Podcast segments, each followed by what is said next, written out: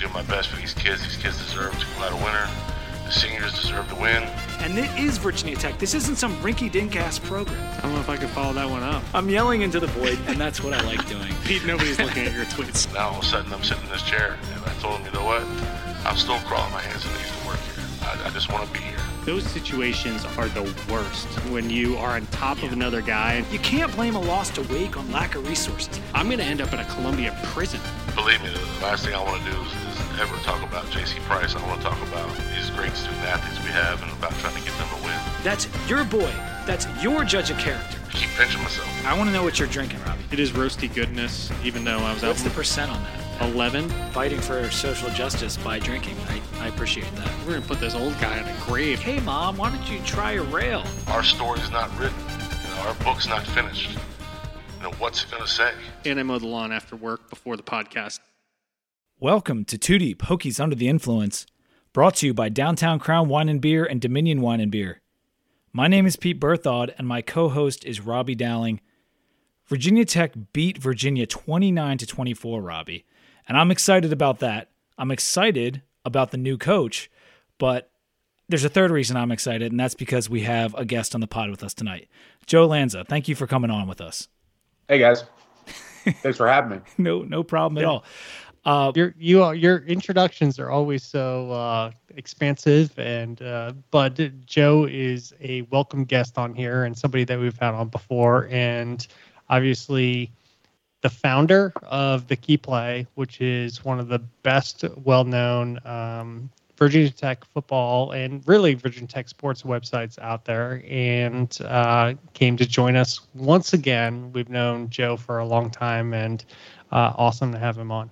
Yeah, we had Joe Yeah, on I- when we did the coaching search many years ago. So it's about time we brought him back now that we have another new coach. Wow, was that for football or for basketball? I can't remember. It was football. It was when we, Beamer was retiring. We uh, we brought you on to discuss candidates. Now we're a little bit more down the process this time because we have our guy as of today. But yeah, we went over all the candidates back in 2015 with you, and it was it was interesting. We've had you on a couple times since, but it's been it's been a couple years since the last time you came on with us. But why don't we get Robbie to kick us off with a cheers, and we'll hop into all all the gory details of what happened this past weekend and just the last couple days. I'm stuck in a weird cheers now. So we have a new coach at Virginia Tech. So I think everybody is ecstatic and trying to figure out and place where we fit in the whole coaching carousel and what that's going to end up meaning for Virginia Tech. I won't lead too much because we're going to have a big debate and a big discussion about this, but I'm excited. I think it's a awesome candidate and an awesome hire for Whit Babcock to bring into Virginia Tech. And I think the initial uh, hire with JC Price and, and, and what we're doing there is awesome. So we will see how things go from here. But I am I'm pumped. Cheers. Yeah, there's been I wouldn't say mixed reviews, but different takes on the situation and we'll get into all the pros and cons his career, what led up to this point and some of the knocks people have on him. But first, let's hop into just the AP poll and the committee rankings. The committee rankings came out tonight. 1 through 4 was Georgia, Michigan, Bama, and Cincinnati, with 5 Oklahoma State and 6 Notre Dame. I'm that's what I expected after Michigan beat Ohio State and we had Bama just holding on for dear life against Auburn and what was it four overtimes. But again, if Cincinnati takes care of their business, it's starting to seem like they'll get in, but if Oklahoma State beats Baylor, what do you think's going to happen there? This is basically insanity. What could possibly happen right now because you have Cincinnati right there, and people are going to be going after Fickell. So, like you, the coaching carousel actually has to take place within the framework of what's happening right now in the actual college football playoff because Brian Kelly just left for LSU, and there's a not a clear path, but there's a path for them to make it into the playoff without a head coach. Um, it, it, the whole thing is very, very bizarre, but I think they got the rankings right. I just don't know how it's going to transpire, given what's happening in the coaching carousel. Yeah, with with Notre Dame uh, sitting there with potentially without a coach and and having a chance at the playoff, it's it's one of the more peculiar things that's ever happened. I Joe, we haven't talked to you about this. Like, do you think Cincinnati has a decent shot of getting in if they go undefeated, or if Oklahoma State has one loss, are they getting in over them? With Cincinnati, I think it's got to be encouraging for them that they're fourth, right? Like that they moved up. What was it last week? They broke into the top four. Um, so I think it's encouraging that they maintained in the top four, especially after Oklahoma State's uh, you know Bedlam win, right? Like that could have been you know the committee could have justified you know because although I guess the committee didn't value you know Oklahoma as much because they were hanging around at six. Is there is Cincinnati's opponent in the? Do they have a title game? Is it locked in yet? Do they know who they're? It's gonna, It's Houston, yeah, eleven Houston. and one Houston. Yeah, so I mean that's another opportunity for a good, you know, win. Obviously, Oklahoma State, you know, would get a better win over Baylor. I mean, I think it's just really hard to leave out an undefeated team. I know Cincinnati's not, you know, Power Five, um, but they have, I think, you know, demonstrated over the last couple of seasons that they have some pretty good dudes on that team, and it's a pretty, you know, solid program. I don't know if it's gonna I- think it would, you know, kind of break this, uh, kind of like it would be a shatter the glass kind of moment. But I guess with the playoffs expanding, that's not going to matter too much anymore. I don't think it's going to matter much because whoever that fourth spot is is just going to get their ass whooped by Georgia anyways. So I don't really think, but I do think it would be good for them. I, I mean, I'm rooting for them to get in Yeah. personally. You know what I mean? Like, I don't think they should be left out. Uh, you know, Oklahoma State. Um, I haven't watched too much of them this year, so I can't speak on them too much. I haven't watched a ton of like Big 12, you know, other than the marquee games that have been on, but mostly, you know, Oklahoma I've seen play a few times. I've seen Baylor play a few times.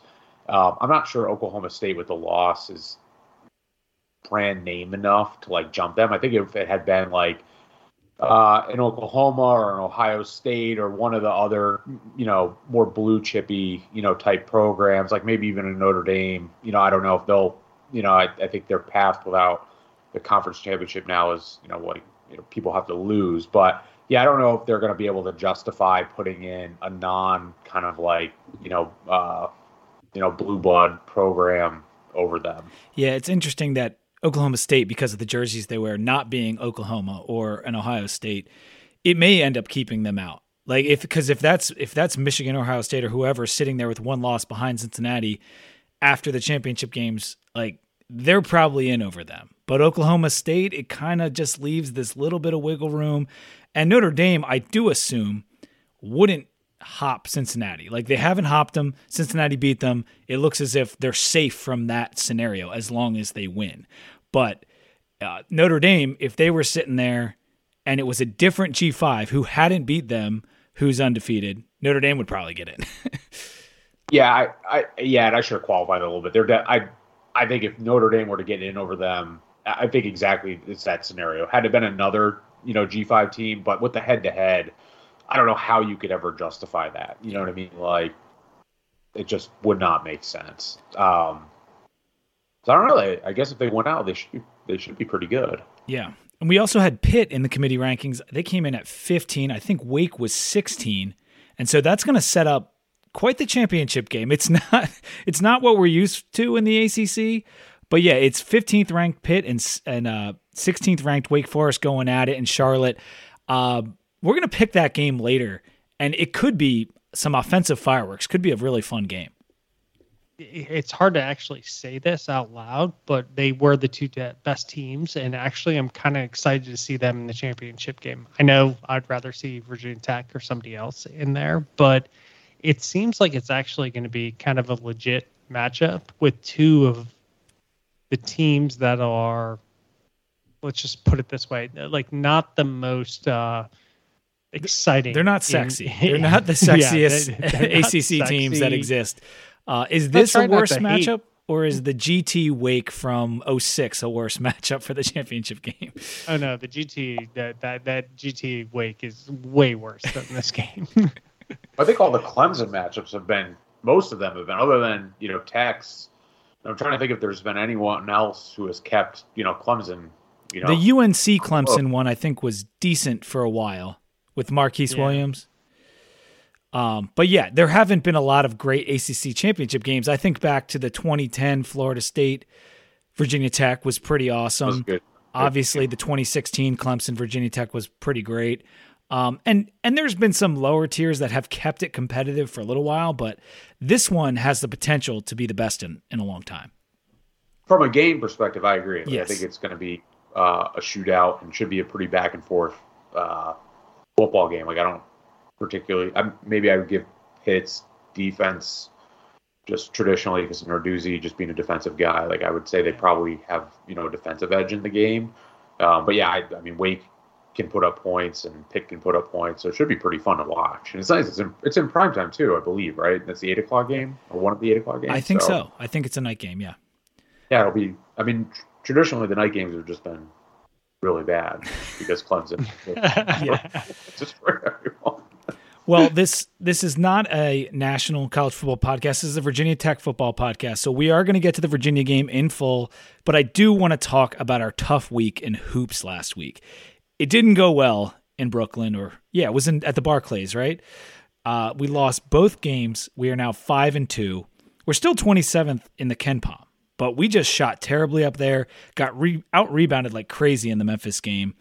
We still managed to take a late lead, but we they they pulled away at the end and then if you go to the Xavier game they were without a few guys so it kind of felt like right before the tip like it, I felt good about our chances and again we did not shoot well Storm Murphy had just a terrible couple of games and even still we fought and we were there and had the tip in attempt by Mutz but couldn't close the deal I was just I was so disappointed in the team last week not so disappointed in the results. I'm not disappointed in the way they tried. They just didn't shoot well. There's not a whole lot you can do if you don't shoot well.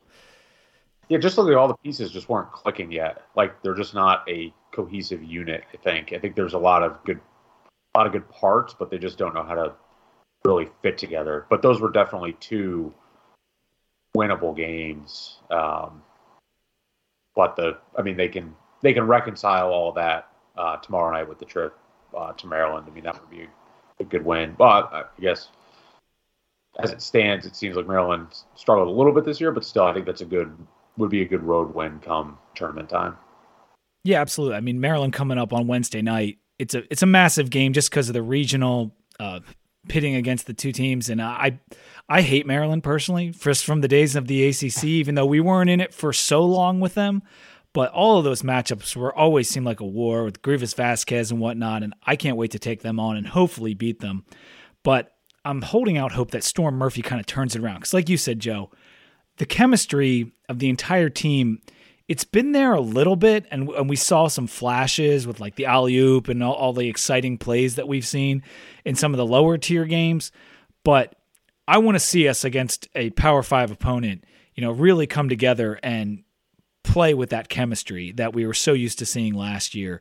And I know, I believe that Storm will get on track, but his three point shooting uh, has not been what I quite expected so far this year. I always defer to you on these type, types of things, but we are not driving the paint like very well whatsoever. And that's every game I keep watching. I'm keep. I don't know that we have that ability right now in the program. Like we have the ability to on perimeter pass it around and like find an open shot, but like somebody to drive and then like draw foul. Like uh, you remember two years ago, three years ago. I mean, that's what we lived off of. And um, right now, Storm, I think, is missing that ability for us to get like you know get fouls get on the get on the line and just drive the paint and you know draw foul whether he's getting it in or not and sometimes we had we had people that are more capable maybe but that is a glaring deficit right now in in this team from what he's he's has at point guard No, I think I think you nailed it, man. I mean, we don't have Radford, we don't have the Justin Robinson type, we don't even have the Ahmed Hill type of anyone that can just kind of take it to the rack when when you need to, and like you said, get fouled or make the shot or dish for an open three. And Nahiem has been playing well. I mean, he had 21 in the Memphis game and four assists. He had 18 in the Xavier game and five rebounds. But it seemed like I don't know what's going on with Aluma. He can't rev up the engine so far either. I expected him to be our leading scorer, and right now Nahiem's the leading scorer. And Murphy, again, like you, you're right. Like he hasn't been able to drive. Um, I expect a little bit more out of him, and even his assist making hasn't been there to the point where he did get pulled. It seemed like to me for Pedulla at the end of that Xavier game. Yeah, and I, I thought that was actually a bright spot with Pedulla there at the end. I, I think Storm was on uh, four fouls, but you're right. He didn't come back in until I think it was like the final possession is when uh, Young put him back in. He trusted Pedulla, and I thought Pedulla played pretty well. The only thing he didn't do was he he didn't close out on that one three point. Like he just kind of got stuck in no man's land, and that ended up being the difference. But that was a pretty big just. You know, he's a freshman. I'm pretty sure he's even a true freshman. Yep. Um, which he's going to learn from that.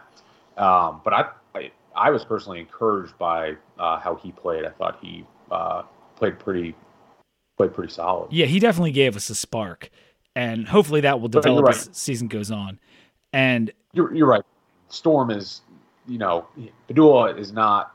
I don't think Pedulla is going to fill in the void of what folks thought Storm would bring to the squad. You know, in the preseason. You know what I mean. So if we're banking on Pedulla moving forward, then um, might have to you know recalibrate expectations. But it's it's early for Storm. I mean, he's you know he's new to ACC play. Um, you know, he's it's a new level of competition.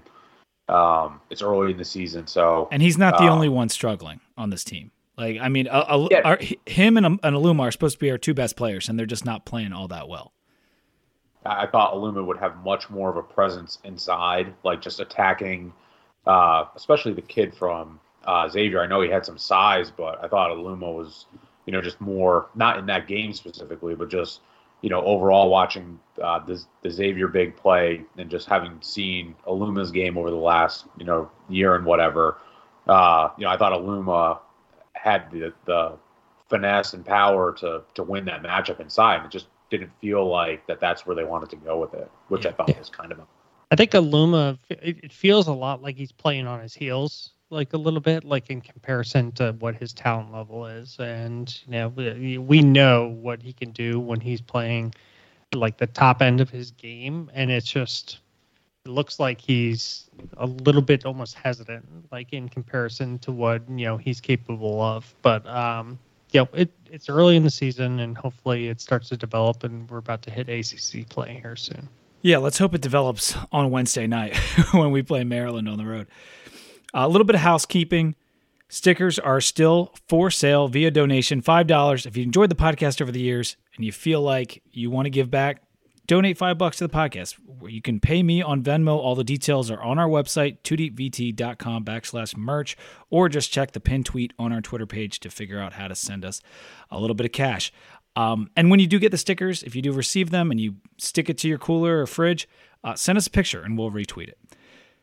Let's get to some of the stuff about the game. Injuries first. Trey didn't play until the very end, and we'll talk about his recovery on the onside kick.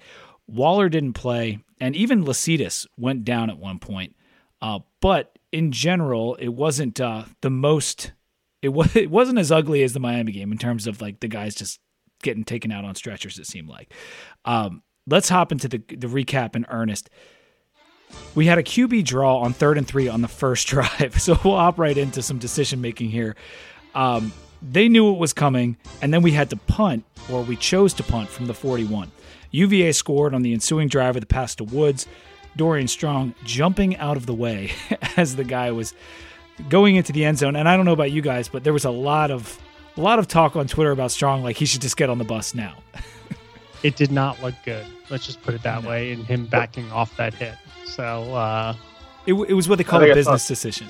I saw, yeah, yeah, business decision, and I think Tisdale also on that one also was part of the decision making yes. I thought the both of them kind of, and I think you guys can tell me if I'm wrong if you know, but like what I was thinking of when I saw Strong do that is like how disappointed his dad probably is in him. His dad, tweeted me a few times. His dad is like jacked out of his mind. Like, you know, I don't know if he's bodybuilder or just a strength strength guy, but I was like, oh boy, he's gonna get it. Yeah. so, well, it's a good thing that we didn't bench for the rest of the game because Dorian Strong proved to be very valuable later on. We answered back with the bomb to Robinson, an absolutely beautifully thrown ball, 61 yards. That tied the game. UVA responded with another touchdown to make it 14 to 7. We got the long run from Braxton Burmeister on our next drive. We couldn't get it in the end zone. We had the incomplete pass by Blumrick on fourth down. And it, I was just so disappointed in that play in general. But on the following drive, when UVA's kind of moving the ball, we got the huge interception by Daly. It looked like they were going to score, and we stopped them on that drive. We capitalized with the 18 yard Blackshear TD run to tie it at 14. Armstrong ran for the touchdown on the next drive, bulldozing three of our guys at the line. Another play right at the end zone line, which will come up again. I was just, again, blown away that n- none of our three guys could take him down at that point. I don't know. I kind of want to talk about Blackshear for a minute. I thought Blackshear looked really. I'll Yeah. stick on a positive thing, but I thought Blackshear looked really, really good. It's kind of like I I don't, I don't know how he wasn't getting like first team carries like all year, um, but I thought he looked really, really good. Yeah, we're we're with you uh, Oh. 100% on that. Absolutely. And right before the half, there was a weird sequence where we seemingly go three and out, but they rough our punter. We start driving. We get all the way down to the 14, but we can't punch it in, and we kick a field goal to make it 17 to 21 at the half. UVA opened the second half with a field goal to make it 24 17. And shockingly, that was the last time they were going to score on the afternoon. We've responded with a six play, 81 yard drive powered by Raheem Blackshear. 78 of the 81 yards on that drive came from him on just three carries. We scored on the Philly special to honor Blackshear City. Tayvion throws the pass to Burmeister, and we tie the game at 24. On the following drive, Tisdale got the sack on Armstrong, and that's when his ankle got twisted. And that seemed to be very important down the stretch. UVA fumbled a drive later. We drove 63 yards on 12 straight rushes and kicked a field goal. There was a QB sneak on third and two that we didn't convert, and that led to the field goal. So we took the 27 24 lead. It was the first lead of the game that we had. And there were just so many fumbles and balls rolling around in the end zone in this game. UVA had a fourth and three at their own 16. We got pressure, they fumbled, and somehow they recovered, even though it looked like Tisdale jumped on top of it, and we got the safety. So it's 29 to 24, and UVA does their onside kick attempt. Trey recovers the ball, and then it looks like we're going to be able to run out the clock, but of course we throw Blumrick back in the game with this swapping of the QBs we're doing. He fumbles it, gives it back to UVA, and at that point, I'm absolutely terrified. Were you guys convinced we were going to lose the game at that point? One hundred percent. Oh. I had no doubt that we were going to lose the game at that point. I wasn't feeling good about it. I would like to jump back to the Philly special play call just Sure. for a second. I will keep my uh, Brad Cornelsen superlatives to a minimum, but I I I We'll thought get into was that later. Awesome play. I thought that was an awesome play call, and I feel like he's had a knack over the years of like calling you know gutsy play plays like that in the red zone that actually uh, have hit. But then the the Blum putting Blumrick back into the game to run whatever the hell he was running to then put that and just since no one could see this, the, everyone's just shaking their head here. It's just I don't understand how you could he. At sometimes he, he actually looks very uh, you know, and this is just over his tenure. Has looked really competent and has had the right play at the right time. Then other times, either by doing something uh, so asinine or just going away from what's working has just really been his undoing. But yeah, I thought just the I don't know. I thought the Philly special was a was a pretty good. It was it was amazing. I thought I, was- I jumped out of my It's seat. a perfect play call. It really It was great. So it was great. after the safety, it's 29 24. They got the ball back and they are driving. They're inside of our 10 yard line. And they try the stupidest trick play I've ever seen, where they throw it backwards to Haskins, the offensive lineman.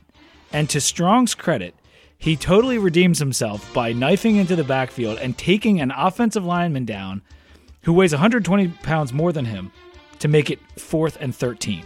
And on that fourth and 13, they throw the incomplete pass. Uh, actually, it was a tip by Daly, but it was an incomplete pass. And the Hokies win 29 24. That last sequence, that last quarter was just so crazy where I thought we were going to definitely win and definitely lose multiple times. That play call by UVA, I don't know if I've ever seen a worse play call on offense ever.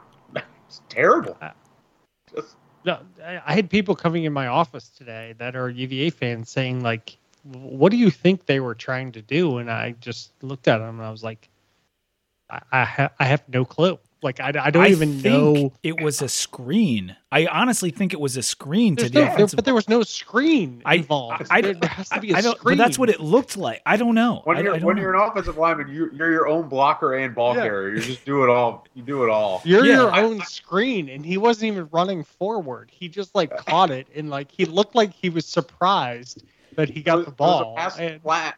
I mean, he he peeled off that line like a tight end taking a like a screen pass. But you're right, there was no one in front of him, and I don't know if he was supposed to throw it, but whatever it was didn't work, and our you know 175 pound DB took him down absolutely no problem. It was it was incredible. It's just it's a great example of something that sounds really good on paper or in theory, and everyone's like, "Oh yeah, this is really gonna work," and then it it happens, and everyone's like, "Why did we ever think this was good?" like sounded good at the time. and like wasn't all the UVA stuff that I read the next day was just no one could make sense of it. They're all just like one guy I think said this is worse than UMBC. I didn't even I didn't even check to see if Bronco commented. That. I'm sure they had to have asked him about Oh, it in he the post did. game, he, but I didn't. he, de- he defended it and a little bit. He was like, "Yeah, it worked in practice." I Oh, was boy. like, "Well, like, well, I don't know if that speaks very well to your defense." yeah, that's that's yeah, their defense wasn't good. The story of the game to me was just our team's resilience again and again, and I would say the adjustments that were made in the second half uh, by J Ham and the defense because we did only give up three points in the second half. So that was that was my story of the game. Did you guys see it that way? No, I didn't. Uh, and I don't mean you and I usually are on the same page, but I think Tisdale's sack basically changed the whole outcome of this game. That that the Tisdale like we were getting demolished on offense. I mean, it was everybody knew how good Armstrong was. I think mine mine is a little bit different that if Armstrong doesn't go down with what I think the three of us can agree is an injury um, in the way that he was throwing the ball after that. I think that would, yeah, I, I do think the defense adjusted, but I think they were helped out. Let's put it that way by the fact that he could not throw off his back foot. You could see it happening, and it was it was um it was pretty glaring. And I, I think Tisdale, in my mind, is the player of the game, and he will he will never be recognized as that. But like, he's the reason that we came around with that W. If he had recovered don't that like, fumble in the end zone, he really would have been the player of the game. yeah, exactly. I definitely think that Armstrong's injury prevented him from driving the ball. Like you could tell, he lost some zip on the ball, just maybe even some accuracy. Like he was not the same uh, thrower after that injury. So certainly that factored into it. Um, I do think the adjustments, you know, uh, you know, worked. French kind of detailed that how they went into you know more of a, a man kind of underlook in the second half. Uh, but I think uh, the, the offensive line play, the play in the trenches uh, from Tech was really really good. When when they were running the ball with uh, on the zone uh, with really just the zone scheme. I mean, it was just basic inside outside zone, and they were just the offensive line really got after UVA's front. Tech was just running the ball at will. Yeah, that's that's actually very accurate. Like as far as storylines go, the running game was on point. And what do you know? We gave it to Blackshear. We were able to move the ball. I'll still never understand how he got two carries versus Miami. But in this game, he had a career day, 169 yards and a touchdown, 9.4 yards per carry. He finished the season with just about six yards a carry. He was shot out of a cannon in the second half. Joe was talking about the zone plays. I mean, the the holes were huge, and he was nailing them. And I, it was so fun to watch. He was ACC Running Back Player of the Week. 320 yards on the ground as a team.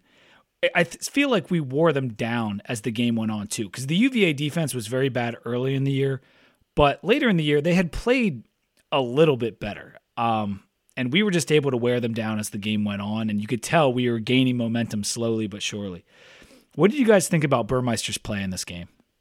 He did what he kind of had to do. I, I mean, he, he had he was their second leading rusher right in the game. I mean, he he he had 12 carries for 115 yards. I mean, I, yeah, what are you going to uh, you know say about that? His passing was not elite. It was he went to what 16 for 14, 141 yards. He had a touchdown pass. He actually had a touchdown reception that came from Robinson and on the the trick play over on the left hand side. So I, thought it was Burmeister did what he needed to in a tough spot, and he he ran his butt off again. Just one, once again, he he did what he had to to come up with the W in this game. I thought he played really well. And if you look at his 93 QBR, it kind of tells you how well he played. But why on earth were we swapping in Blumrick as often as we were? I, I get the fact that we've done it a little bit all year, but in and out and in and out with those two guys when clearly, clearly Burmeister was playing well and is the much better quarterback and can actually throw. I I was mystified why we kept putting Blumrick in. Joe, were you equally as befuddled? Yeah, I mean, I think Burmeister would have had uh, a much better game statistically too had he not been swapped in and swapped out. I think a big key was that early completion to uh, Robinson. Uh, that really, I mean, that's been the thing that's really been missing from the offense is having that vertical threat. So like I thought Burmeister, you know, when you connect on a pass like that, okay, like UVA has to respect him connecting deep at that point.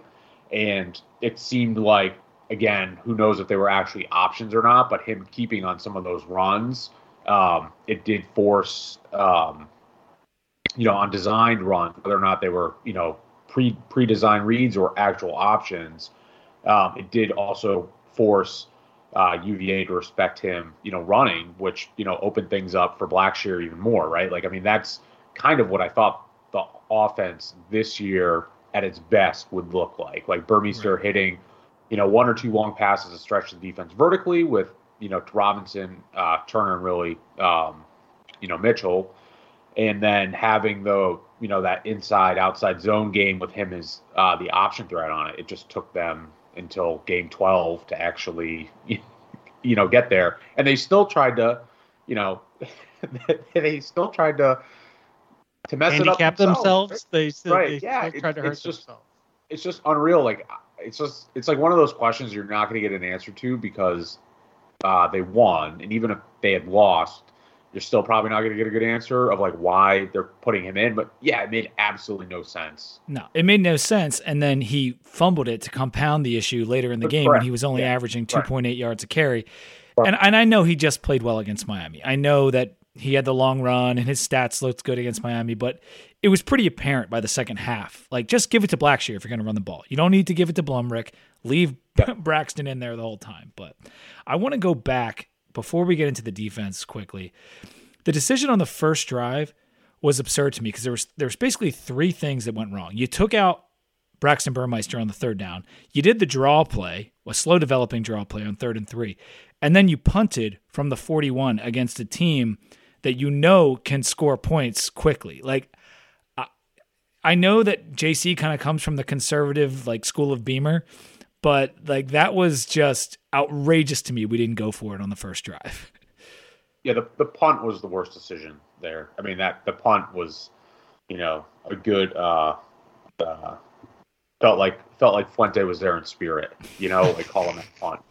So yeah, um, yeah, I wasn't I wasn't a fan of that. I think that was the worst, uh, yeah. uh, worst of all oh, because. Yeah, I mean, like they set it up with the run on uh, the run on third down even made less sense at that point if you're going to punt, right? Like if you're going to set up, like you're going to run that sort of play, okay, you're setting it up to go for it on fourth down, and then you're like, no, we're going to punt. Yeah, yeah, yeah. It, it, it's come back like we've said this a few times. Like the plays have to marry together. Like you don't get to do one thing and then choose something else, right? Like you don't get to run it there and then punt. Like right. you know, like has to be it has right. to be a cohesive decision. The and thought process has to go is, through all four downs. right, exactly. Not just like, oh well, we're just gonna sporadically do this now. And so yeah, I totally agree with what Joe said. And then the later QB sneak on the third and two, um, which ultimately led to a field goal. But it's just like that was a long two, and you try a QB sneak, like that's not going to work. Um, we were able to keep Armstrong off the field in the fourth quarter for the most part, and the ankle injury did help, but I do think that the defense played as well as could to be expected at this point in the season and against this offense. But UVA absolutely, to Robbie's point earlier, had huge mistakes at key moments. Both their fumble and interception came on what I thought were promising drives, which were easily going to score points.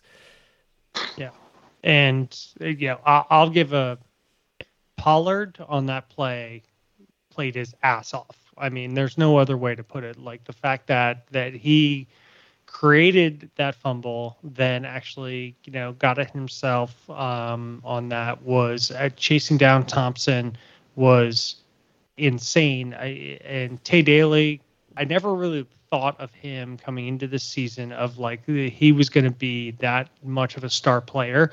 But if you look at our past three games, like he's leading the team like in tackles, I think overall, like in in those games. He has in like an intercept, like he just continues. Um, he had the breakup on the literally the game winning breakup on the fourth and 13 in the end zone to seal the game. Um, it's it's been pretty incredible to watch him develop um, over the course of the season. And maybe I'm just naive, but I did not come out and think this season was going to be about you know his name and being called that much and and how impactful he would be. Well, Robbie was saying that I, would, I checked the roster because I couldn't remember if he was a junior or senior or not. And unfortunately, he's a senior. I'm not sure if he'll get. Uh, I don't know. I don't know if he'll make it in the league, but he's certainly improved uh, from from start to end, which is really what you're looking for, right? Like, yeah, and yeah, to your point, Robbie, I was surprised about how much uh, he has been impacting the game. A little bit a little bit of that, I guess, is due to scheme and just really some of the um, what what they're facing on uh, the offenses that they're facing. But yeah, I thought he was. Um, I'm trying to think of.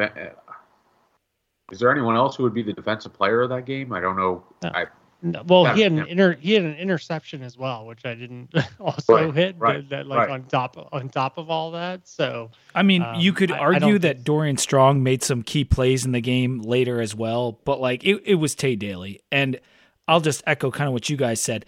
I, he has improved throughout the year.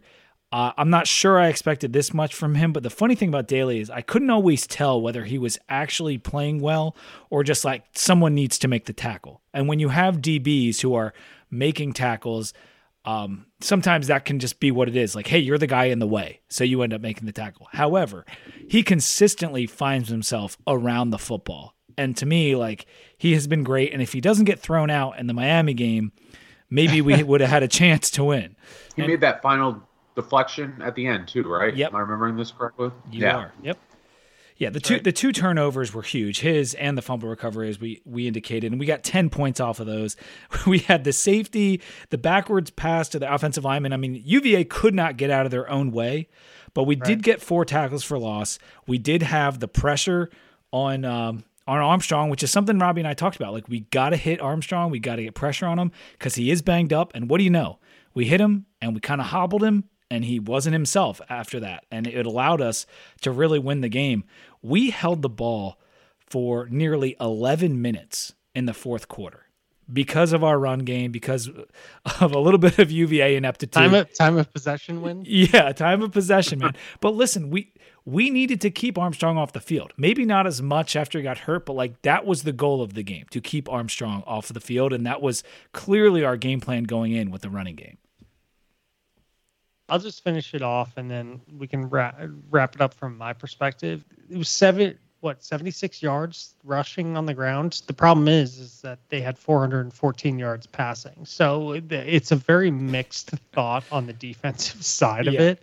But on the ground, I thought we had to do, um, we had to hold them uh, accountable and we did. And honestly, after the first half of the game, I can't remember what the yardage is, but uh, I know there was the injury. But Armstrong didn't really throw for much in the second half of the game. Yeah, I mean, they they really locked things down. Whether that was injury related or not, it was a really nice defensive effort. Yeah, the yards per play from UVA was was still very high, but to credit the defense, they made plays and forced fumbles and got interceptions at times when we really needed them. So it was a sloppy, amazing win made possible by the team that really I mean I know JC he kind of speaks in cliches a little bit and this team never splintered but they really didn't. And they really never quit cuz it wasn't looking pretty early in that game. And they just kept fighting and sticking with the game plan. And we got an extremely important win to me cuz I I desperately wanted to go to a bowl and I know that these kids do too. To echo Nick Saban, like no one wants to win more than the kids, right, on the team. So I, I know they really wanted to go to a bowl, and I know the fans did. And I'm just, I was so pumped after that game. Yeah, I think it's the bowl, and then you know losing to both UVA and WVU in the same season would just have been pretty awful. And all, and also, I think having all the, I, I think you know six and six season, not great, but you know, going out with a win against your rival, making a bowl, and then transitioning into you know the new coach, I think really just it was a nice burst of kind of uh, positive momentum for the program. It sure as hell was, man. I agree. That momentum is big, and we had Price on the field after the game, smoking the cigar. The the Gatorade bath, the fans rushing the field, the flag being planted by multiple offensive linemen on UVA's field. Um, the quote, "This is this is my school. This is home." Like, just incredible stuff after the game, which was just warming my heart even more and more as I watched the post game. It, was just energy that's been missing from the program. You know, JC was definitely a breath of uh, fresh air. Just you could tell how much it meant to him and how much and it's you know I'm probably getting ahead of ourselves a little bit here, but it's great that they're going to end up retaining him. Just having having that guy on staff, I think, will be really great uh, for the transition. Just having you know having like a, a, north star, like someone who gets the culture and can you know you know guide a little bit there, and especially in his new role, uh, I think is going to be really uh, impactful. Yeah, you need those kind of anchor guys on your staff, and it was so easy to root for him these last two weeks. And so such a pleasure to root for him in this team the last two weeks. And that was just it was such a freeing feeling watching the te- the team play and every play you're just so amped up and pumped and happy for the coach and happy for the kids and there's no nothing hanging over your head or anything like that. It was just it was great. Did you have that reaction, Robbie? Yeah, I, I, definitely did, and it's not it's not a hateful reaction to like you know Fuente or anything like that, but it's there has been increasingly a cloud over the program that uh, honestly what I've felt is the fan base trying to navigate through, and that cloud was lifted for at least a two week period of time. We'll see what happens in the future. And I'm not saying that there's everything's going to be better days ahead or anything like that, but there was a cloud lifted where you could just be free and excited for Virginia Tech, to your point, and that was for me uplifting. I, have never watched. I, I think I sent a text to you guys literally, and I was like, that was like one of the most fun games I've ever watched. Even if we lost, like it didn't. It like I just felt like it was just like a fun game. Nothing that was like no overhang, no anything, and just we kind of went at it, and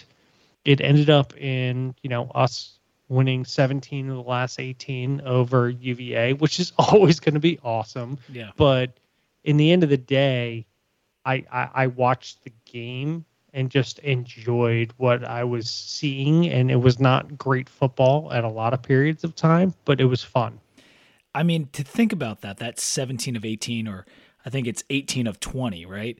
It it's been 20 years of just dominance over UVA. The same feeling of euphoria we feel at the end of this game, at the end of these games, when we hit, you know, 13 and 14 and 15, and then we win yesterday. Like that devastation on the other side, whoo, I am glad I'm not there. I'll tell you that right now.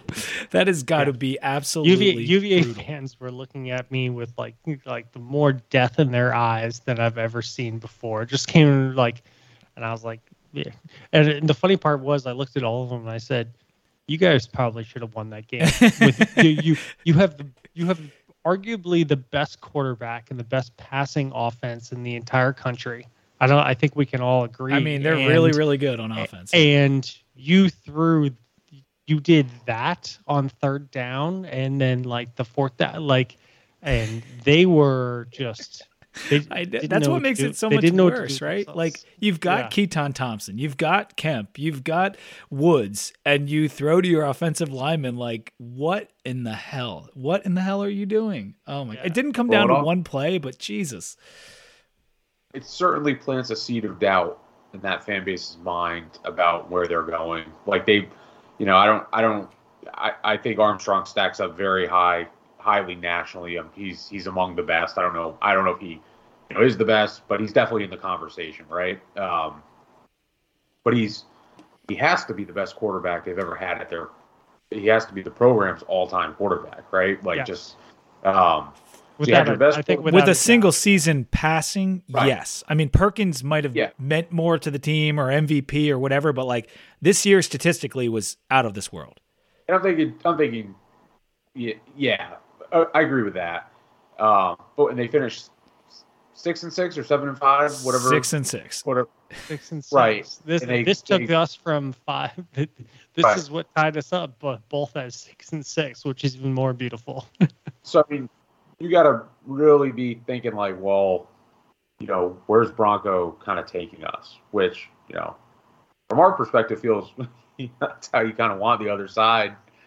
You know, Yeah. you know, feeling right. Like they're might be hitting that same, you know, malaise that you know tech fans kind of encountered at the end of 2018, I guess.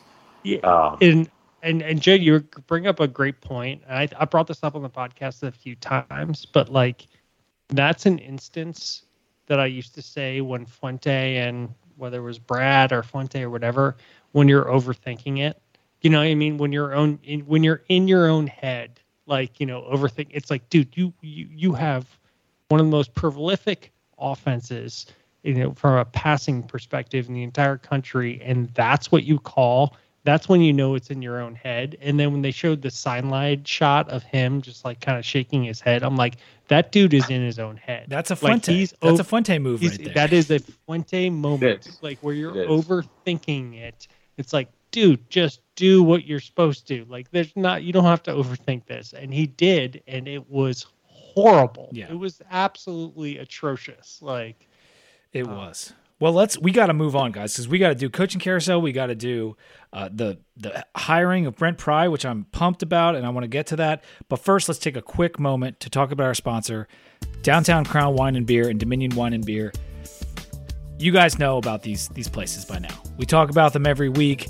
Uh, we just we've heard from Mirage a couple times this month. He uh, he's been nothing but a great sponsor to us, and you guys need to patronize these stores before the holidays because they have the best selection in the DMV. There's one right in Falls Church, and there's one in Gaithersburg. So no matter where you live in the area, you're not too far. Gift cards from there make a great gift. I would choose you, you know wine, beer, whatever. You've got relatives; they need gifts. Dominion Wine and Beer and Downtown Crown Wine and Beer have you covered this holiday season. And you can also go there, hit up their taps, hit up the tents outside at Dominion, have a have lunch. You know they've got a great selection on tap and in the store. Uh, so again, we can't recommend them enough. Make sure to hit them up this holiday season. For now, Robbie, I need to know what you're drinking. So right now I'm having the super. I I can't even do this. Super Nicolium. I, I guess it is. Uh, This is it's a West Coast uh, style double IPA. It's from Commonwealth, which um, you probably listen to this pretty often. You know it's well. It's eight percent volume, colorful can, just like all of the Commonwealth beers are. Really good. Um, it's a West Coast uh, double IPA, which is a, kind of a mix of. I mean, if you if you drink a lot of West Coast uh, IPAs, like obviously they have a very different flavor, um, and almost the complete opposite of you'd think of like yeah, like a hazy IPA. It's a lot bolder, and then it's a double on top of that. So it's it's intense, but like all Commonwealth beers, I like it. It's it's it's good. Um, I would not uh, encourage anybody to have like two or three of these. It's just like this kind of a single serving type beer, but it is uh, a very good uh, double IPA, and I like it. Um, and mixed with the West Coast flavors, which is uh, a little bit bolder and and and it's it's enjoyable. Nice. I'm having a Hopwork Orange by Blue Mountain Brewery. This is another Virginia brewery.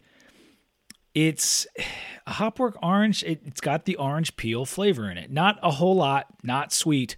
This is a traditional IPA with a bitter finish. 65 IBUs, 7% alcohol, like right down the middle IPA, but just with that little bit of orange flavor. Like if you give this to someone and tell them like it's orange, like they're not going to taste it, but it's there. It's a slight taste on the palate before the bitter finish, and it is good. And I've had Blue Mountain a few times. I think it's from Arlington, Virginia, um, Nelson County. No, isn't it? It's right outside of. Isn't that outside of Charlottesville? It's a, well, they might have multiple brew houses, but it's Nelson County, Barrel House, Arlington, VA. You're a traitor. I think it's right outside of uh, uh outside of Charlottesville. Okay, I you've admit- had some Starr Hills on here. Let's not let's not get into this. We beat them, No, and you know what? The, the sad thing is the can is actually orange and blue, but that's okay because we won. um, Joe is drinking water, so we will move right into some coaching updates. I'll give a review of a beer. I was during the game. I was drinking. Uh, I believe that that's the Rocket Frog surfing with the alien. It was really good. I don't know if you guys have I- had it. I don't think I've had that one. No, I've had I've had Rocket Flo- Frog beers, but I've never had that one. Was it good? Oh, it was delicious. Yeah, I mean, this is. I, I'm not drinking beer tonight because I've I've had many days of drinking beers in a row, and I kind of trying. I told myself I was going to take the week off from drinking beers, but then again, I'm going to go to this Maryland game tomorrow, so probably not going to happen. Uh, so, but yes, Yeah, we're all feeling a, a little uh, a little bloated, a little full of beer after after last weekend. At least I know I am. So yeah. yeah. Then again, after a day off on Monday, I was ready to drink tonight. So here we go. Uh, the coaching carousel. We're not going to spend a lot of time on this because I want to get into Pry, but like it has been wild. It's been a little crazy, and I I was getting scared before we announced our coach today. I'm thinking Whit is striking out, going down the list, and we're going to end up with uh, Bill O'Brien or uh, someone equally as terrible. And um, I, I was pleasantly surprised today when the news broke. But Napier, one of our top choices, and at least according to ESPN, one of Whit's top choices, uh, denied us and went to Florida. Lincoln Riley has moved to USC, and Brian Kelly from Notre Dame has moved to LSU. When was the last time you can even remember blue blood coaches moving to other quote unquote blue bloods?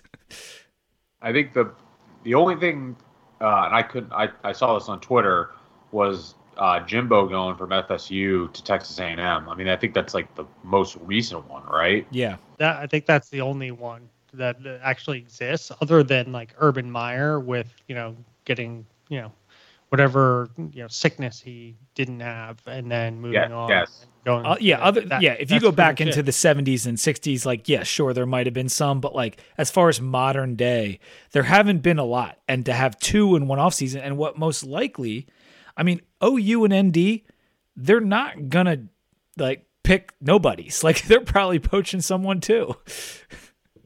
Then you I don't, I don't uh, know. What What did you think, uh, Joe, about the Napier to to Florida situation? Like, you know, was that more of a strikeout on, on or my take, and not to lead the witness here, was we were going after him, and Florida made him an offer, and it's Florida. Uh, that was kind of how I read it. Yeah, I mean, I align with that. Um, you know, when you have there was an article on ESPN at the beginning of the year where they talked about it was like a profile on Napier, and they mentioned that Virginia Tech um, would be uh, a place that he could go at the end of the season. And this is like before, you know, this was at the beginning of the season, so you know that his agent is already kind of like some someone from his camp is like getting that into ESPN. You know what I mean? Like that's there was some you know chatter at that point. You know, I've heard heard a few things about it. Um, so yeah, I think when a job like Florida opens up, um, you know, that, that's a hard one to turn It's, Flor- down. it's Florida. It's Florida. I, mean, I, I Right, do. Yeah, exactly. if, if Dan Mullen doesn't completely shit the bed, we probably Correct. have Napier as our head coach. Like there's there's at least a, a better than fifty percent chance in my eyes because I do think that Whit went after him. Um, unless unless he goes to LSU or something like that. But yeah, if he doesn't take one of those other jobs, I think I think that might have been the outcome. And Napier was also patient last year when South Carolina was open, and he didn't just jump at that. So maybe he was waiting for all these dominoes to fall. So it's easy to say, well, he took Florida, so like he's not going to choose Tech. But like there are other openings now that weren't open a couple days ago, and there's going to continue to be. So maybe he would have been more difficult to get because he would have still continued to be patient and not taken Tech. But either way, we're here now, and there's only a couple other. I mean, Washington got filled today, and we got filled today. So it's really OU and Notre Dame, and then you know some fill in the blanks of whoever they take.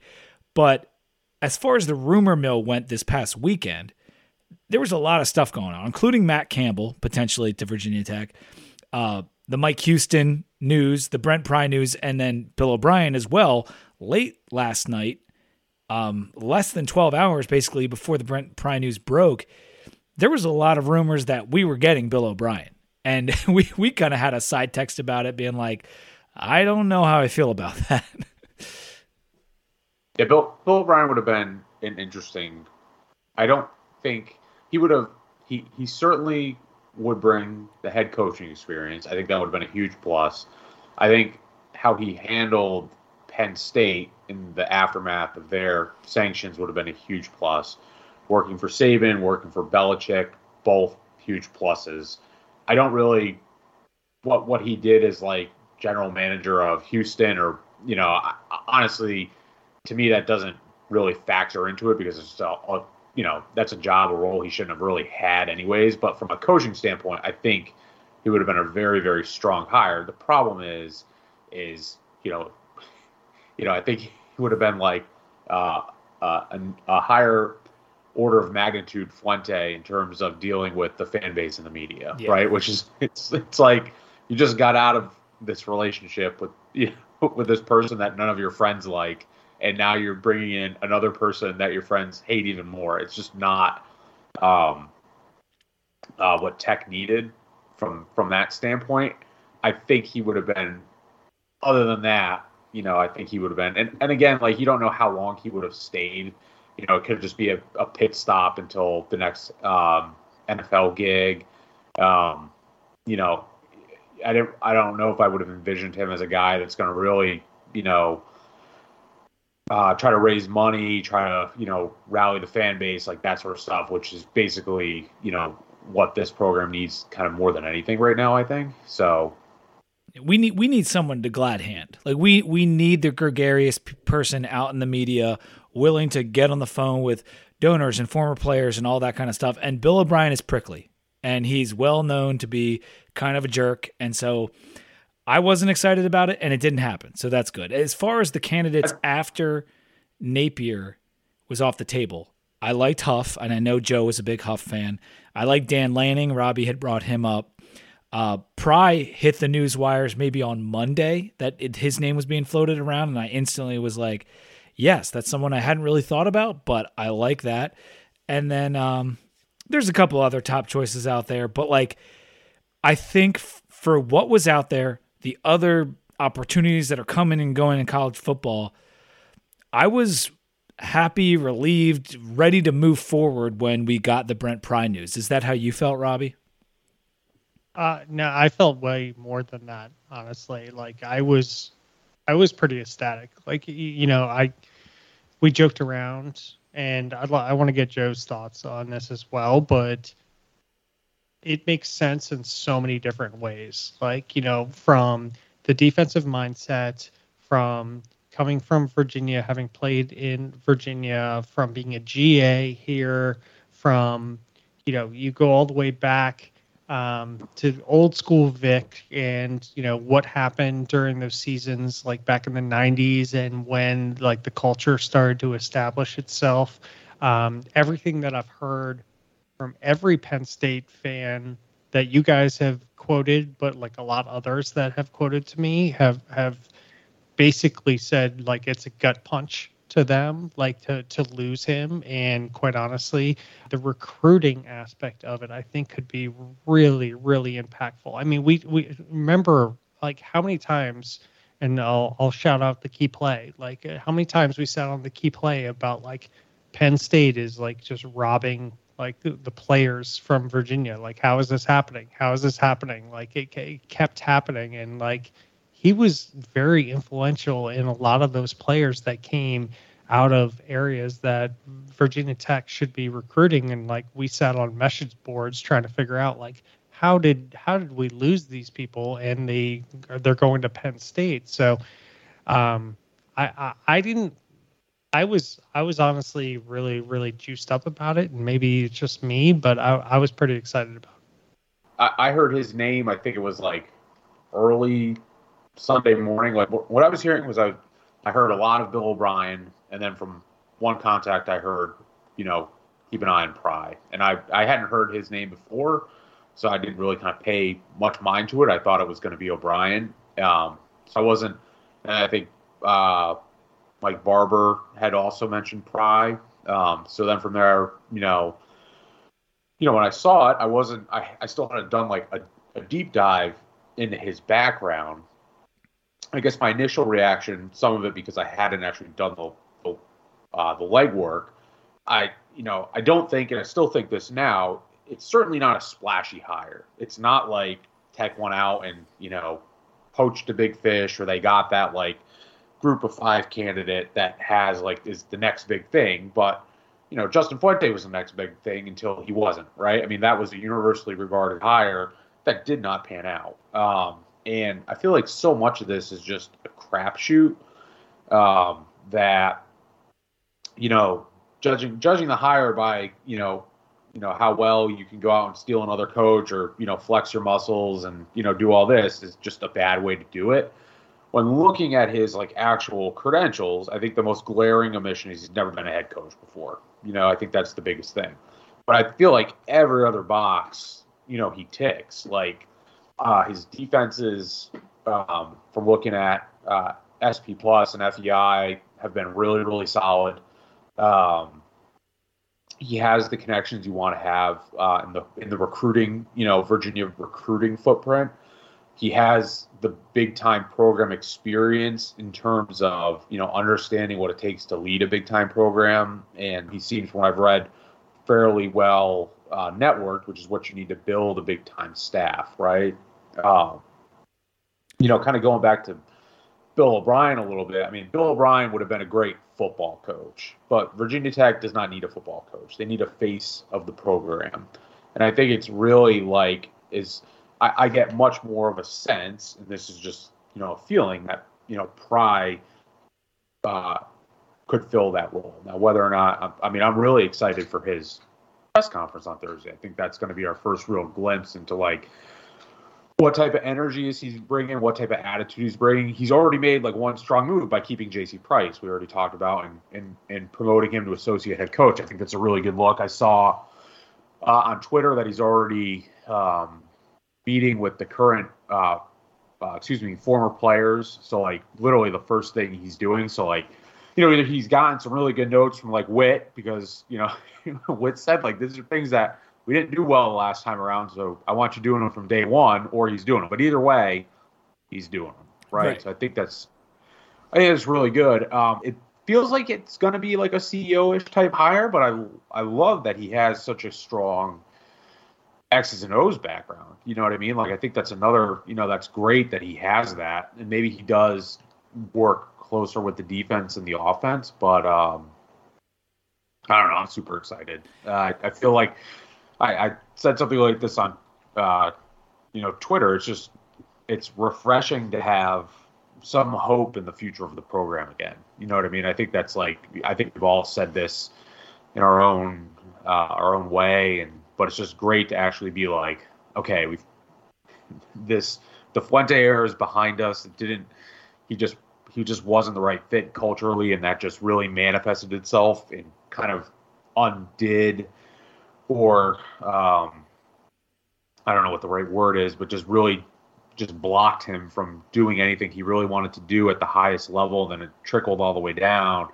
But now we have a guy who I think um, can bring some of that to the table. So you know, it's super early to.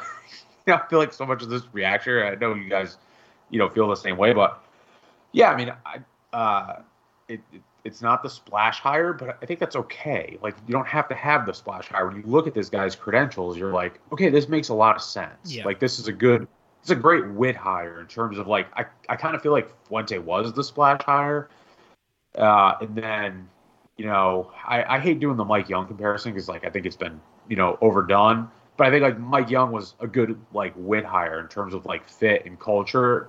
And it's like I don't think like Whit or tech like um sacrificed, you know, culture for, you know, high upside either. You know what I mean? I think, you know, Pry could come in and fail uh and, and fail spectacularly, right? he doesn't have any head coaching experience. That might happen. But I I think when you look at like what he brings uh to the table, I feel like there's, you know, I, I don't know how you don't feel good about it. You know what I mean? Like other than you know the head coaching experience, but there's a ton of great head coaches that there's no formula, right? Like No. you can be a head coach prior and still fail. Like it doesn't it doesn't actually mean anything. And the yeah, sure, you can learn a little bit more from being a head coach. And so much of what we do as fans in terms of how we evaluate the hire, especially initially, is based on how those coaches are viewed in the media. And like the reason we didn't hear Brent Pry's name, I'm not sure. You know, why we didn't hear it six months ago, like we were hearing Napier or whatever. Probably because he's not a head coach, but there's a lot of coordinators that get buzzed too. And he wasn't getting it. But that is, there are so many factors that go into that. So then we judge the hire based on basically a, a PR movement by that guy's agent or whatever else. This is a good hire on paper, and we can't really ask for anything more at this time. He's got a defensive mentality, as both of you guys said, which is something Virginia Tech holds near and dear to their heart. Godfrey put it as hiring a modern day Bud Foster, which so many of our fans would have jumped at the chance many, many times over the years. Um, and so I, I like the hire. And when I tossed it to Robbie initially, I didn't mean to make it sound like I wasn't excited. I, I said relieved because I was relieved it wasn't a bad hire. like I was, I was so nervous we were going to get stuck in a tough position, and it was going to be someone that, God forbid, like Todd Todd Grantham. I know, I know, Whit wouldn't do something like that, but you know what I mean. There was always that fear hanging out there that, like, please don't make an idiotic move, and he didn't. And we, I, we've been over this with Joe before. I believe that we can trust Whit. He on paper, Fuente was a good hire. He wasn't right for Virginia Tech, and he made a lot of missteps along the way. And I think Whit has learned from that, and Whit has nailed so many other things. And in my opinion, he nailed it again. I think Pry has every uh, chance to be great as a head coach here. The knocks being no head coaching experience and perhaps his age, which kind of go hand in hand. He was offered the Georgia Southern job in 2013, 2014. He didn't take it to come with James Franklin to Penn State. And I think Franklin is not a personality everyone likes, but I do think it's a great person to learn from. He built up a program in the P5 who was a doormat. You can build up a Memphis and you can build up a Louisiana Lafayette and you can win on a G5 level to but to build up a doormat P5 is big and Brent Pry watched that and was a part of that all the way up. So I really do like the hire a lot. We got the stamp of approval from Beamer and Foster, um, both of which worked with him at some point when he was a GA with the Hokies. Um, and Bob Shoop and Franklin speak so highly of him. All of my family, you know, I have tons of family in the Penn State alumni. Um, they they love him. My uncle's been you know a huge Penn State football fan for 40 years, and he expressed to me a couple days ago how much they would miss him if we they lost him to Virginia Tech. So it's a it's a good move. The media likes him up there, which might be the most important thing for Virginia Tech at this point. I'm curious to see what the staff looks like around him. I think that's going to be the big. I, I think it's been mentioned. It's worth repeating, but yeah, that the staff that they put around him. You know, Whit's was super adamant about like he's got the money to commit to football now, and I don't have any reason to doubt them. Uh, or, you know, and doubt Whit. It's just um, you kind of got to see it to believe it. I think, Right. and I him. And I'm curious to see what he's going to be getting paid. Like I don't know, um, you know, first time, and you know, I don't know how how they'll balance all that out. But that'll be really interesting to see as well. Uh, I mean, my guess is like, you know, my uh, let me say my hope is what Whit's going to do is something along the lines of like paying him less and then allocating more money for assistance around him and then building incentives in uh, for him. Like eh, that's what you should be doing at this point if you're at you know if you listen to like the, the lsu 95 million dollars that just got paid. Like uh, like we don't we don't have that. That's not in our you know in our pocketbook right now. So i'm hoping it's hey we're going to pay you a little bit less, but we're going to put incentives in there, and then we're going to allocate more to the, the, the staff that you have around you, and then the, assuming that you do well, then the incentives will kick in, and that's what I'm hoping. That that that seems like the right way at kind of the second tier Power Five jobs to start doing it, right? Because we can't you can't compete compete with like what the payments are at, at the big time jobs anymore.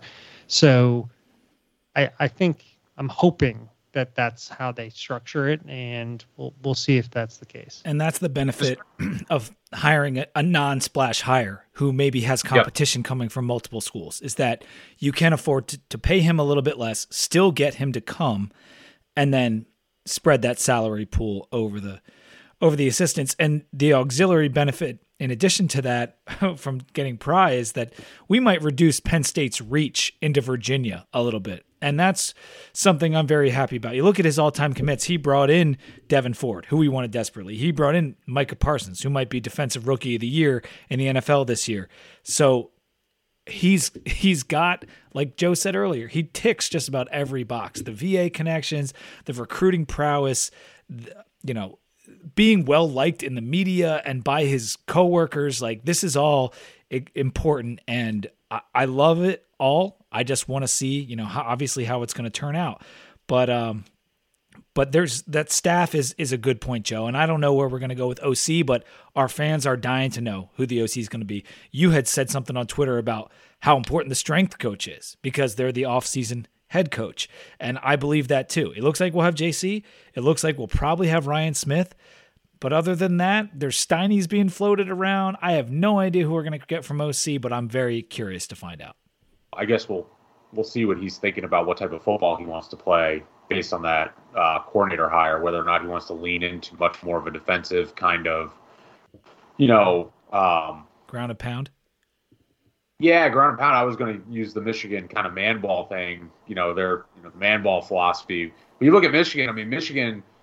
I don't know. I, I'm assuming uh, everyone watched Michigan Ohio State. I mean, you watched that game, and you know Michigan just beat their ass so bad in the trenches. I mean, that to me is was very much appealing. You know, to me in terms of you know what what I Virginia Tech football kind of used to be. You know, um, you have you know just really dominating the line of scrimmage. Um, being able to lean on a great defense, having running backs that are athletic. I mean, you look at like the interesting thing about the game, you got Blake Corum, and then you have uh, Henderson, both Virginia products, and they're playing for two, uh, you know, Big Ten schools, and it's like, well, why? These kids can be averaging Tech behind, you know, uh, a, a, solid offensive line, and with a solid defense, you know, I, I'd be okay, you know, personally with that sort of approach. It's just whatever it is, you know, I think just having have a strategy. Have to, yeah, exactly. You just have to. And I just it was a big thing, and I, I struggle with articulating this, and especially like writing about it. But like, that's just the thing I never got from Fuente. It just always seemed like the only thing that I could, you know, you know, he's a there was just a bunch of buzzwords and a bunch of cliches and a bunch of, you know, kind of coach speak. I, I, think the only thing and it's not a good thing is what we said before is that he just always over overthought everything. Like that was the only thing he did with any sort of consistency and that's not good. So you know whatever it is you know this i, I hope pry you know i think there is something to say too for being like you know new to the job. Like he's had his entire career to think about how he's going to do things and you know how what he what he wants his program to be and like you know now he's getting a pretty good program to you know to model right so i mean that's got to be super exciting for him like being able to step into a role like that and have his ideas and you know you know get after stuff so And we've talked Yeah, a little yeah. bit about going after the defensive guy. And these days, it does seem like the defensive guys, defensive coordinators, specialists, whatever, they have kind of taken a backseat to the Lane Kiffins of the world. And everyone kind of wants to go after that hot offensive name. But the two best coaches of all time in pro and in college, Saban and Belichick, they're both defensive guys. And so there is, I still think, and I've always thought for Virginia Tech, a defensive guy makes more sense. Frank was kind of a defensive special teams guy, but the idea was there. Um, and so uh, for that reason, I'm I'm very much on board with this. I, I'm not saying I want to do I- the running game and and pair it like that. Like we need a passing game. You need to be able to pass in today's football. But I do like the defensive head coach in general. and I think I think it's climbing back. You look at Georgia. Georgia's about to put out one of the best defenses that's ever existed in college football history. Um, so I think there's a little bit of resurgence of that thought process that if you can get talent that is that good and you can create that much havoc and you know uh, then it can Geor- Georgia's not going to win the national champion. They are going to win the national championship this year, but it's only going to be because of their defense. They have, you know, Stetson, Bennett. It's like, you know, they have tools like in their, but it's really their defense that's really going to end up doing it. And I think that has helped um, people realize, and it's always ebbs and flows. It goes one way or the other. Yep. It's you know it, it's it you know offense is going to be a thing and then defense is going to be a thing. And I think we might be on a swing back to people appreciating defense, especially what look at what Michigan just did to Ohio State. I mean, you can say whatever you want. That game was about defense. I mean, they that that defense mauled Ohio State in the trenches. Like, and Ohio State kinda couldn't seeing- stop Michigan, and that was Yeah. and it was a problem. But I, yeah, that was my comp. My, I, I to, to clarify a little bit, I'm not looking to the days of like you know 200 yards of offense and hope a defense holds. I just want, you know, I think the the the lunch pail and the culture, you know, the the blue collar Virginia Tech culture, where we're gonna have stronger dudes, we're gonna have bigger dudes, and we might lose the football game, but you're gonna at the end of the game, you're gonna feel like you got into, you know, uh, you got your ass kicked, like the bar fight. It's it's the Iowa. we- it's the exact- Iowa type football, which I- Iowa, I, I, Wisconsin. lo- I love Iowa's style of Yeah. football, and Wisconsin does it differently. They do it in the trenches on the offensive line, but it's still as good. It's still as beautiful. Like it is. What- We are going to beat the shit out of you on on the line, and guess what? Deal with it. I mean, my, I mean, Alabama's like that now. Georgia's like that now. Uh, Miami, like when Miami was Miami, I mean, those those dudes, like they came and they just they hit you on offense and on defense. Like, I mean, you were in, you know, for a for a tough, uh, uh, tough football game. I when I was watching Ohio State Michigan, I made a joke and it was rooted somewhat in seriousness, but I saw two of the Ohio State linemen wearing long sleeves, and I was like, first as soon as I saw it in my head, I was like, they're losing today. And I know it's like, I mean, but I mean, you you have to have that mentality, like of like, I'm not gonna, I don't give a shit about the cold. I'm here to like beat the beat the hell out of my the guy across from me in the trenches, and I just want to make him feel pain for the next 60 minutes. Like that is what football is at. You know, I, I love the sport because it's so many things, but really at the end of the day, it is there's a guy lined up across from you. How far can you move him forward and not let him move you backwards? It really is, you know, and, and obviously like that's not quarterback Blocking and tackling, blocking and I mean, tackling. it, it is. It is. It is a. It is a. Um, uh, it, it's a Neanderthal sport, man. I mean, it's just you know blocking, tackling, hitting. Like, you know, you can have the best scheme in the world, and if someone comes up and hits you right and puts you on your ass, you're going to think twice about you know what you're going to be doing. And I, that's the culture I want to see kind of come back to Virginia Tech of like. so kind of uh, like like hard, smart, tough players. Is that what you're looking for? Oh, stop Yeah, it. except- Just stop. we You know, need it's dudes. Like, No, I, I'm I- I'm I- I'm with you guys. We need to be a more f- physical football team, but you also need to modernize, and that's when when Godfrey added the modern day Bud Foster. I think that was key because there is there is something to Bud that was old school, and hopefully Pry is going to bring a little kind of updated version of that to Virginia Tech. I think I'm just about done with with Pry. Are you guys good? Because we're we're getting a little bit long in the podcast, and I wanted to talk about the bowl game do some picks with you guys. But I, I feel good about the hire. I think we all do, and I don't want that to just be like. I wish kind of one of us was just hammering it just for the sake of it, but like, it, it's it's a good I'll, hire. I'll hammer. I'll hammer the people that are hammering it because anybody that like you know.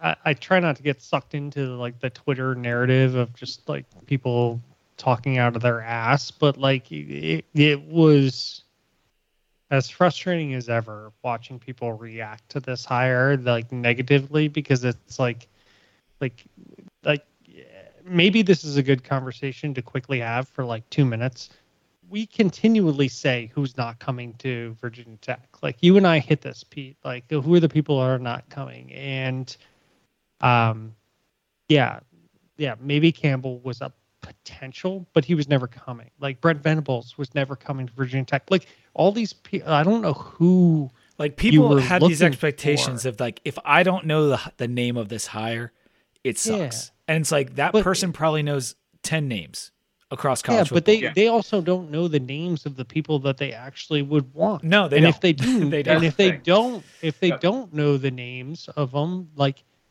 and if i know the names so i'll come up with 10 reasons why that person's not going to come to virginia tech like it, it doesn't it doesn't make any sense that like these people get stuck on these narratives of just like it has to be a big name splash hire the vast majority of first of all, recognize where Virginia Tech is in the college football landscape first and foremost right now. Guess what? You're not LSU.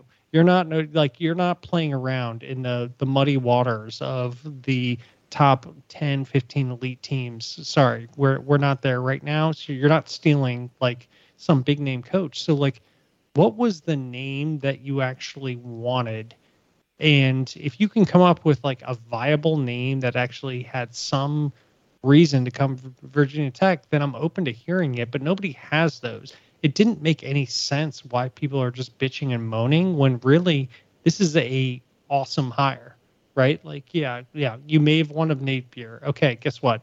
Florida has more money. They have more resources. They have one of the most successful athletic programs in the entire country. Get used to it. Yeah. that's that's actually but there, there has to be some realism here and I think we we landed in a good spot. Joe, did you have a final thought?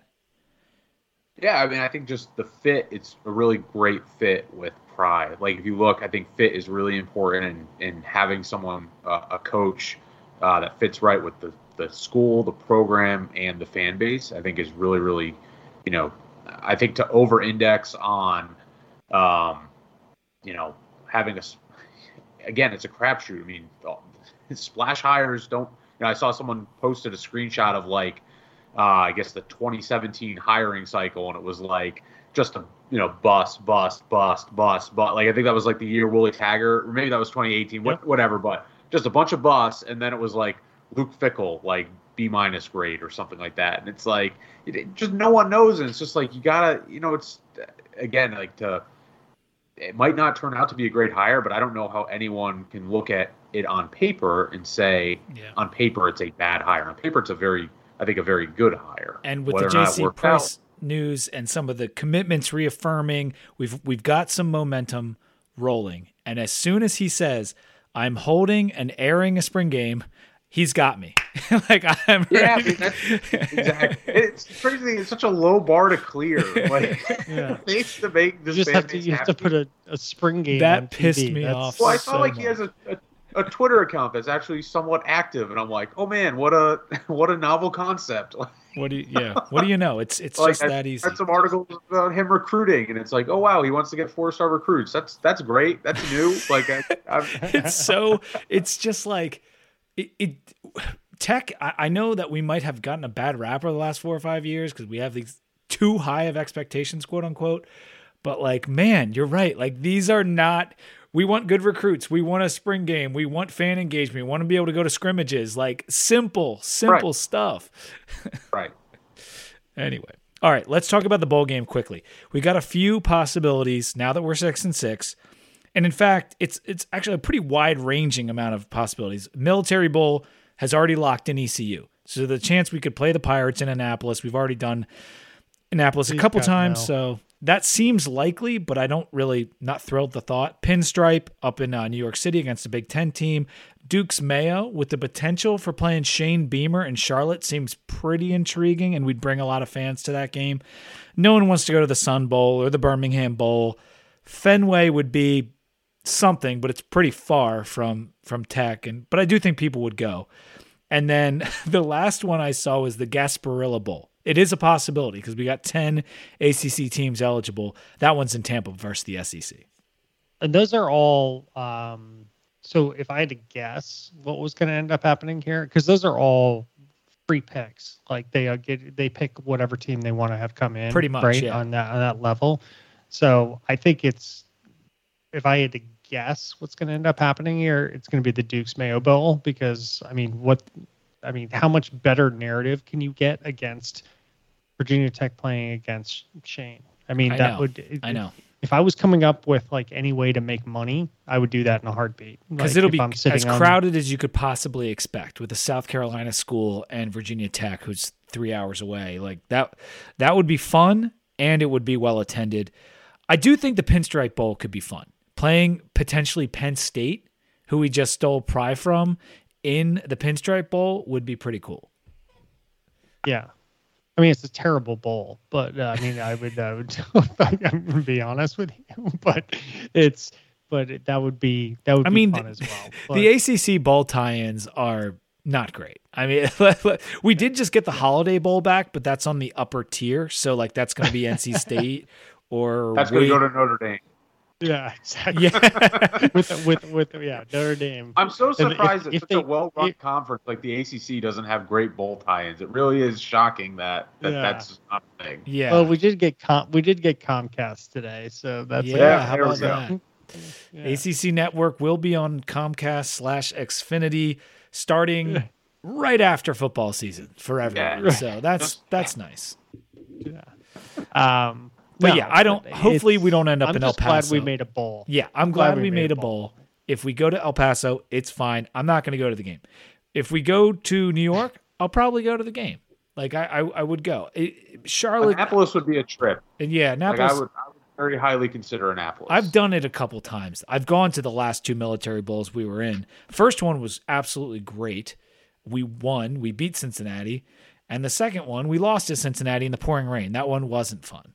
But uh, ECU, love to stick it to ECU, but there's a chance we could lose. I, I don't I don't know if I want to watch us lose to ECU in Annapolis. Please, God, no. That game would be horrible. I mean, wait, the- enough with the ECU. Yeah. Um, the Charlotte we gotta- versus Shane, I think would be We need that. I think they have. To, I think that the way um, I saw UNC was also the other uh, trendy pick there, and I think it's just weighing would they be bring more fans just because of proximity versus the enticing matchup. Yeah, and I, I- I, I don't guess think- do they have first pick that from that tier? Like I don't know how it works. Like because I if think they, I think when after the first couple of tiers, I I really think they all just kind of get together and try to. They there is a, a pecking order, but I do think that they try to gotcha. work together It- a little bit to figure it out. and they try and maximize money at that point. And Exactly. quite honestly, like I think we would fill out that stadium even better than North Carolina would. Oh, I agree. everything That's good. So Because we I have think a I much agree. better fan base. agree, agree. I, it's just I don't know if they think that. You know what I mean? I think they might look at the proximity of it, but I do think, you know, Tech fans would absolutely travel well to that game, um, We- given we it's Shane and I guess Charlotte. JC's last game in charge. That's Um, right. I think I think fans want to get behind him for another game. Mm-hmm. Um, it's Brad. It's going to be Brad Cornelsen farewell tour. Everyone wants to go say, ah, just just send Brad out on the right note is a big a big thing. I'm so I'm like today I was thinking, oh, I don't have to watch Brad Cornelsen swap quarterbacks again. I'm like, oh no, Oh. I do probably. Like I do. One, one, more time. You have to. One more time. You got to watch the jet sweep. So, so Um, let's do our picks, guys. We got the title games. It just I think I got six title games here. Uh, picks against the spread. Pitt versus Wake Forest for the ACC title. Wake three point underdogs to Pitt right now. I'll start. I'm gonna take Wake. I That's a blood. Yeah, that's going to be a shootout. That, that, that game's going to be like a one point game. So, uh, but I'm going to go Wake as well. I'm going to take Wake too. Yeah, I, I think it's tough. I mean, Pitt probably has the better defense, obviously, but Wake is just relentless on offense, and Pitt is, has shown even against Duke at times to struggle just just enough. So I'll, Wake and the points, I like it. SEC title: Georgia versus Bama. This is the big one people have been waiting for. Bama can get in the playoff if they can pull off the victory. Six and a half point underdogs to the undefeated Georgia Bulldogs. What do you guys think on this one? Robbie, why don't you go? The the only problem for me is the spread. I thought it would be like a three point spread. That's a big spread. Um, I'm still going to take Georgia. I think Georgia's going to find a way to just stuff it down their throat, and I think they're capable of doing it. So we'll see. Yeah, I'm, I'm taking Georgia to cover. I, I think they're. I, I don't particularly think it's going to be. Um, it'll be, it'll be close on the scoreboard, uh, scoreboard, scoreboard, but uh, yeah, I don't think, I don't, I don't think you're going to watch that game and be like, oh man, Alabama had a chance to win this one. I think Georgia's going to take care of business. Yeah, I, I like Georgia to cover as well. And Bill O'Brien, not the best showing against Auburn. Um, Bama has weaknesses. They're they're a good offensive team, but they they can have a hard time getting it going too. So I'm going to take Georgia to just get through that offensive line of Bama, which has struggled this year, and uh, and take them down. Pac-12 title: Oregon versus Utah. Utah three point favorites. Utah has been on a freaking roll. Oregon's been a little up and down. Joe, why don't you start in this one? Uh, I'm going to take Oregon. I don't really know. I don't know why. Didn't Utah Utah beat them last time out? Am I making this up? Am I You, no, uh, this? Utah kicked their Oh, butt. right. Yeah. Yeah, they they beat the hell them, out of right?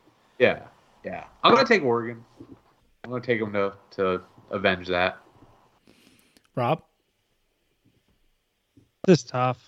I, I I just love the grittiness. You know what? We're going with the gritty uh, podcast. So I'll just go with the gritty uh, Utah team, even though I don't like the uh, the spread. So Do you do you remember like maybe it was last year or the year before?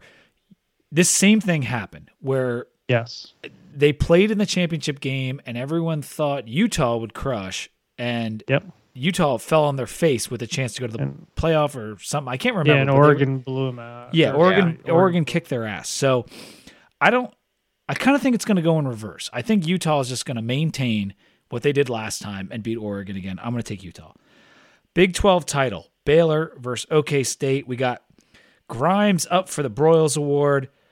Uh, Baylor's had a great season. Oklahoma State, they got Knowles up for the Broyles Award, playing some Yep. good defense down there. Um, they probably shouldn't have beaten Oklahoma. Oklahoma was probably the better team in that game.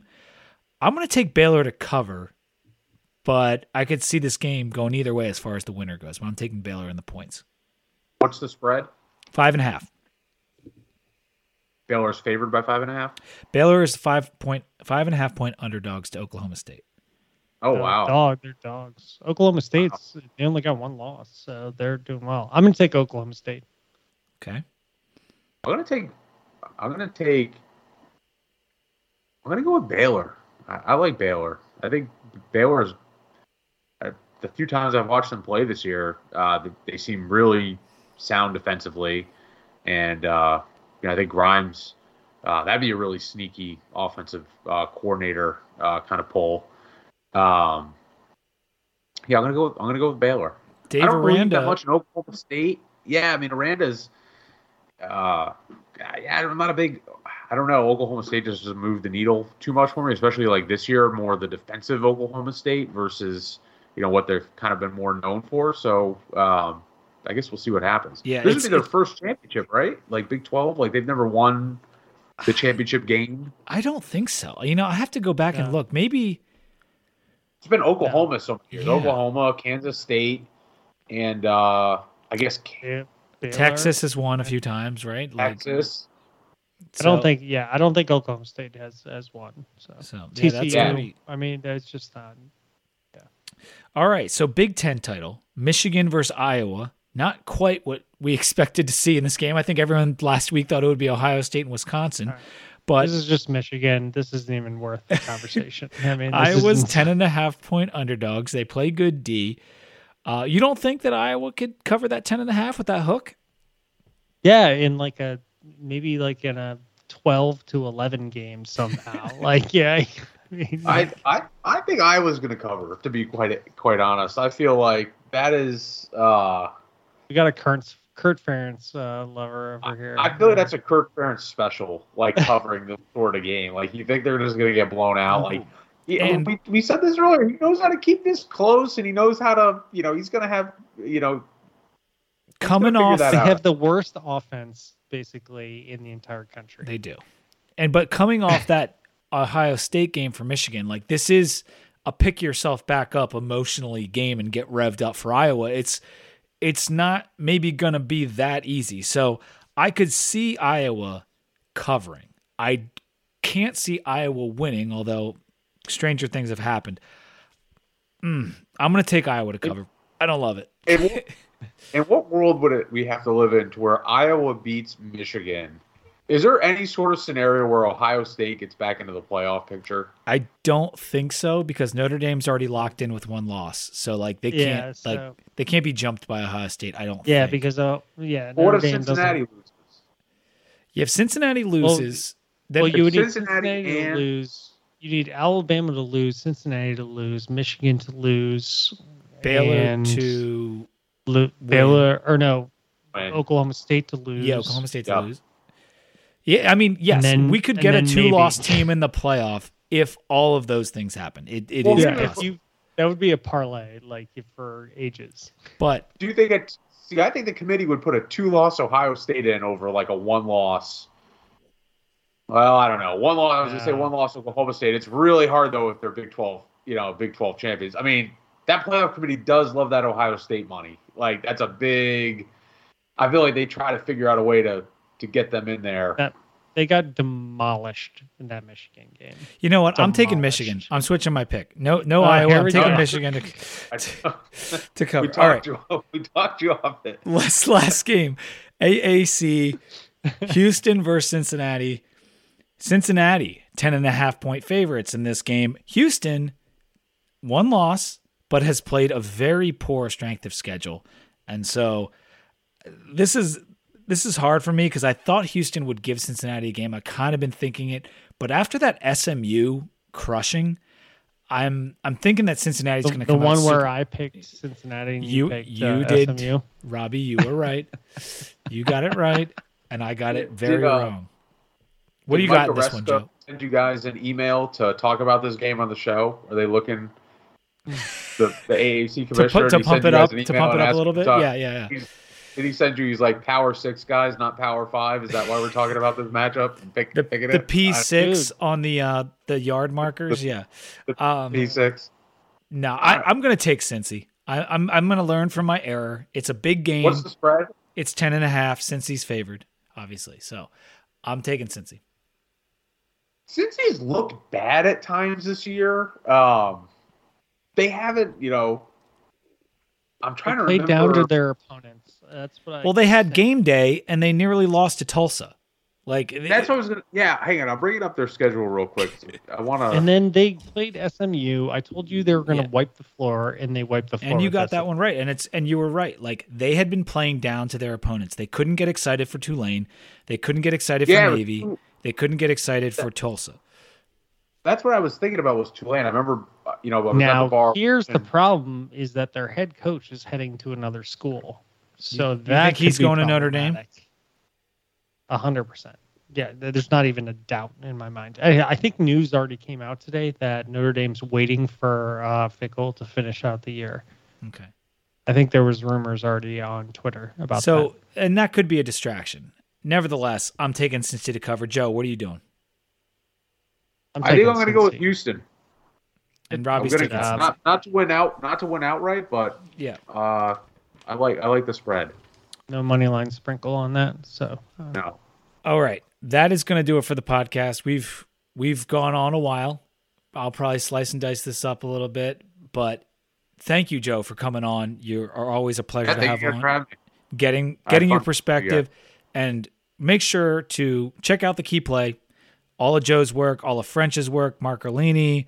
Uh, he he just brought on Shelton Moss to do some coverage for them. So it's it's going to be a good winter with Hokie basketball and the new coach. Go to t, you know thekeyplay.com, become a key play key players club key member, club. right? Yes. yes. Robbie, do you have anything to close out, or should I just run through my normal? You know, I'm ready for the next piece. I, I think the, I think the offensive. I was I was right about the head coach. We'll put it that way. I said it's going to be somebody that we aren't thinking about. And guess what? My other speculation is I think it's going to be a really big offensive coordinator hire. That's it. I hope that's I my hope so. that's that my awesome. that's my that's my guess. Well, make sure to subscribe on Apple Podcasts. Uh, our website is 2deepvt.com. You can stream all of our episodes there. Check out you know, where our merch is available, beers, Robbie's stats, and send us an email if you have any comments, questions, or concerns. It's 2deepvt at gmail.com. And until next time, when we are hopefully know the destination and are playing Shane Beamer in the Duke's Mayo Bowl, go Hokies.